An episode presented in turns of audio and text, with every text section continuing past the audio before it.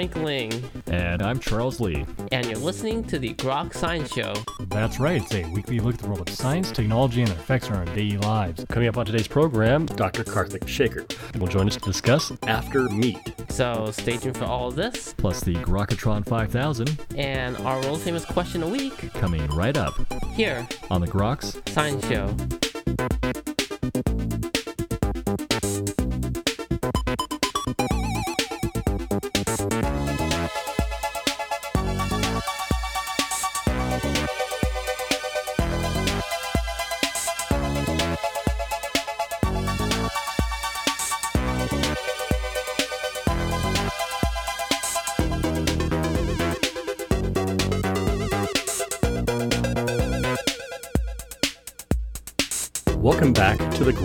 Science Show. Well, meat. Increased waste that comes from this is one that needs its new solution. Joining us today to discuss this issue is Dr. Karthik Sekar. Dr. Sekar has a doctorate in chemical engineering from Northwestern University and postdoctoral research experience from ETH Zurich. Research career has spanned many topics related to the future of food, including bioreactor design, bioengineering, metabolism, and systems quantum biology. He currently is developing the next generation vegan alternatives and has penned the new book entitled after Meat, the case for an amazing meat free world. Dr. Sekar, thank you so much for joining us today on the Groks Science Show. Thanks for having me. What compelling, well written book you've put together here, After Meat, in which you talk about the problems with meat. Why you decided to put this book together? The foremost reason I decided to write is because I think it was a vantage, frankly, under discussed when we talk about the transition away from animal agriculture. So I think a lot of us intuit that there are profound environmental and ethical benefits to giving up animal agriculture, but there are also very profound technological reasons. What I mean by that is if we look at a cow as a bioreactor to make goods, so those goods are meat, dairy, clothing, and drugs, and we evaluate the cow bioreactor in how we do in chemical engineering industry, we see that the cow bioreactor performs pretty pathetically. So she takes almost about a year to grow fully. She wastes 90% of what's fed to her. She can't be really innovated that much more. And so I argue that these technological limitations of using animals to produce goods are actually quite irredeemable, and that we'll actually be able to do better with plant based and microbial fermentation based alternatives. We'll have foods that are not only environmentally and ethically better, but they also taste better, are healthier, and are more affordable. What are the consequences of continuing along the road we're on? Yes. So the ethical and environmental calamity actually follows from the technological deficit of animal technology. So, to put that in perspective, right now, more than 30% of the ice free land on planet Earth is being used for or feeds animal agriculture. This 30% usage really rears its head when we think about the other side of carbon emissions, and that's our ability to actually sequester CO2. We can use trees to sequester CO2, but if 30% of land is actually being capitalized for this tremendously inefficient industry, that makes it harder for us. Calculations I've seen have suggested that if we free up this land, so switching from, say, cow to a bioreactor, we actually free up about a thousandfold land. So that's a lot of land we can use to revitalize forest and draw back CO2. I've seen it as actually one of the best interventions we have for getting underneath this 1.5 Celsius heating limit by 2100. This industry is certainly underappreciated in terms of how it does contribute to the environmental impacts as one of the reasons for moving beyond meat. I think so. So I think one deceptive way of looking at, you know, the environmental impact of different technologies is we generally focus only on emissions.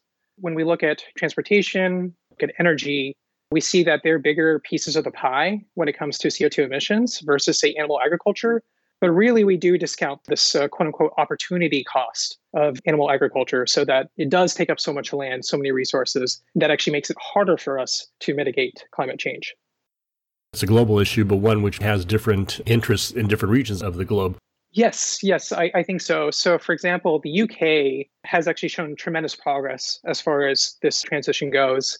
Now, about 33% of UK residents are trying to actively reduce their meat consumption. And they actually hit peak meat a few years ago. So, that is per capita consumption of meat has actually started to diminish. big UK grocery store, Sainsbury, even predicts that 25% of Brits will be vegetarian or vegan by 2025. So the UK seems to be ahead of this curve. Different areas of the United States are becoming pretty receptive. So that I'm in the Bay Area and can go to any restaurant and not have to worry about my food choices. Even in Europe, this started to really take off. And of Singapore pouring a lot of government money into moving beyond animal agriculture. For them, it's a national security risk because 90% of what they consume in terms of food is actually imported. So for them to go for a much more efficient lab grown meat actually helps them in terms of just making sure they're not at the mercy of you know all these companies they're importing from. Has biotechnology moved to that point where this is really a viable option? Yes. So there are a number of different technologies. The three main ones that are often talked about are uh, the plant based. So, how do you take plant ingredients and make alternative successors to animal based products? The other big technology that gets a lot of news is in vitro meat technology. So, this is taking animal stem cells directly and then differentiating those stem cells and growing those stem cells into a fully formed steak. You know, truthfully, I'm actually a little dubious on this technology. I, I do discuss it in, in the book. The third technology that I'm really excited about, and I, I, think has a chance to kind of blow everything out of the water, is microbial fermentation. And so, microbial fermentation is actually not a new technology. It's something we've been using for thousands of years, namely to brew beer, to, to make wine, to bake bread. It entails taking microbes and feeding them some sort of substrate. Usually, in the case of beer, it's something like barley. The microbes will perform chemistries for us. So, in the case of beer, they'll consume the sugars in the barley, convert that into ethanol, into CO2, and then that's why you get this alcoholic, bubbly beverage. Recently, we've learned we can engineer microbes to you know, make other useful products. The most prominent one, most established one, is insulin. So we, we figured out that we can actually make insulin using bacteria. We no longer need to harvest pig pancreatitis to get insulin. There's been more push for meat based microbial fermentation. Probably the most famous one is Quorn, Q U O R N, which started in development in 60s, 70s, came out to market in the 80s. This entails growing these fungi in liquid bioreactors. So these reactors that actually circulate these fungi. These fungi produce mycelium, which is this very protein rich matrix and this protein rich matrix mycelium can be fashioned into meat. So the Quorn meat on the market is, is this mycelium. And, and I think the metrics from microbial fermentation are just so amazing, so overwhelming. Will just blow animal technology for sure out of the water, give you perspective. A cow sized bioreactor that's microbial fermentation based can place probably about 10,000 cows in terms of meat production. And so I'm, I'm really excited to see how this technology takes roots in the coming years.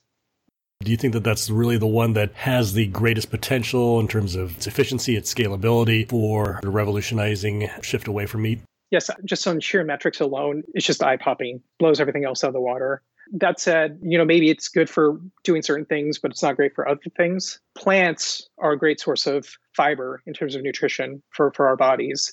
We might be able to produce fiber in a microbial fermentation but I suspect for at least a long period of time, we're probably going to be best just getting fiber directly from plants. Drawback will always be from those who will say that the alternatives just aren't the same, they're not good enough, they don't taste the same. The new technologies can bring in terms of addressing those concerns, fill the gap for everything that animals have been used for in the past. Thanks for asking that question. I love that question. Yes. Whenever we've replaced animals in previous technological aspects, the replacer was never a one to one replacement. So if we think about, you know, for example, last mile transport. So for the longest period of human history, the only way we had to move large objects on land was by using animals. So this was horse-drawn carriage, you know, oxen, etc. What we replaced horse-drawn carriages and oxen with weren't robotic analogs. So we didn't come up with a robotic horse we came up with novel original design in car, motorcycle, tractors. I see a similar analogy with food. I know right now the alternative space is very fixated on one to one replacement and bioexactness. Can we have a cheese that's produced fermentatively but is molecularly equivalent to a cow or dairy based cheese? And I think this is a folly. I think the history of technological replacement and advancing has shown that we don't actually need to do this. We just have to do things that are better gets to my point that we can probably come up with something original, but may not be exactly like dairy cheese, but satisfying us the same way as we've had with dairy cheese. So, one example of that is pizza. I think a lot of your listenership loves pizza. I love pizza. And, and you know, pizza, you have, you know, bread, sauce, and, and cheese, of course. Typically, it's shreds of cheese, right? So you, you sprinkle the shreds of cheese and then you bake it. But recently, there was an alternative food company, Miyoko's, that came out with a plant based liquid mozzarella. It's no longer shreds, it's, it's actually just a liquid. And you actually just pour it on top of the sauce. And it cooks very similar to cheese, but very easy to distinguish from classical dairy cheese. But all to say, isn't this actually better? Shouldn't we want something that you know tastes better, or is it otherwise you know not exactly the same? Rather than going for mimicry is really to develop something that's better. Absolutely. Yes. Just to kind of allay people's fears about this, I do emphasize that if anything, our history of gastronomy actually supports what I'm saying too. So if you think about well, the tomato, so tomatoes for a long period of human history weren't available because it was effectively a, a New World food. And even when Europeans first discovered tomatoes, they were regarded very warily because they're a nightshade or people thought they were poisonous. So it wasn't until the 19th century that people actually felt it safe enough to consume tomatoes. So that means all tomato based cuisine we enjoy today didn't really happen before the 19th century. And there's other striking examples of this too. So I'm of Indian heritage and I think about things like peppers and potatoes and, and okra and all these things that my mom cooks with. And, and all these things didn't actually enter Indian cuisine until Europeans started trading with them in, you know, the 15th, 16th century. So, if anything, our gastronomy and gastronomy choices are just rapidly changing and expected to really be influenced by this transition away from animal products.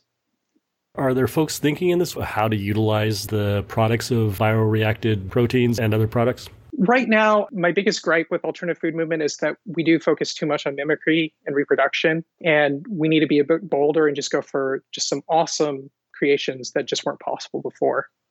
What do you think there's steps for individuals to do to help move this along? Yeah, great question, Charles. So first and foremost is just, you know, even supporting these products, I think adds a lot, you know, trying them in restaurants when they crop up, buying them from a grocery store. But even more powerful than that, I think we actually need government investment into this technology. And for anyone who's experiencing this wariness, there's an analogy here to clean energy. So we have many profound reasons to invest into clean energy. We want a cleaner planet. Non renewable energy, by definition, will run out. Often it's a security issue for many nations to have renewable energy so that they're not so reliant on foreign actors. And a lot of these same rationales and reasons also apply to the transition away from animal agriculture. So, transitioning away from animal agriculture will be one of the most impactful things we can do for the environment beneficially. And it will increase food security because animals are so inefficient and actually really, really hurt our security in terms of food. There are all these reasons of just starvation and hunger, and with more efficient technology, we'll be able to feed the world easier and better. Uh, do you see any other innovations that maybe outside of the food industry that can also help move this along? Yes, developments in bioengineering, synthetic biology will help. So, the better we can do that, the easier it will be to transition advances in artificial intelligence, data science will also help, just, just more knowledge in, in just biology, period. So, one of the biggest struggles right now is placing things like cheese. So, cheese is really dependent on the casein protein, which gives it all of its wondrous properties. So, this, the melting, the stretching is all due to the casein protein within cheese and more advanced on learning about different proteins or biological materials that can reproduce casein would add a lot. And I could see similar benefit in things like replacing a steak, getting the right texture, and so forth. Where we are and, and where we're going in terms of the future of moving beyond meat. Yes. So, my final thoughts is first that I don't want people to see the future without meat as this ascetic future where we have worse food choices and it's dreary and we don't enjoy our food. That's not going to be the case. My argument is that we're actually going to do better and, and we're going to do better in every single way. And yes, if listeners would like to find out more, I have a website, aftermeatbook.com.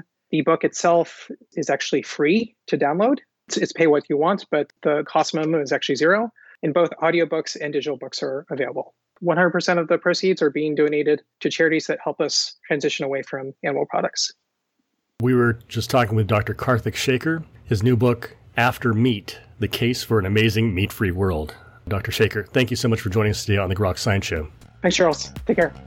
And that's all for this week's edition of the Grok Science Show.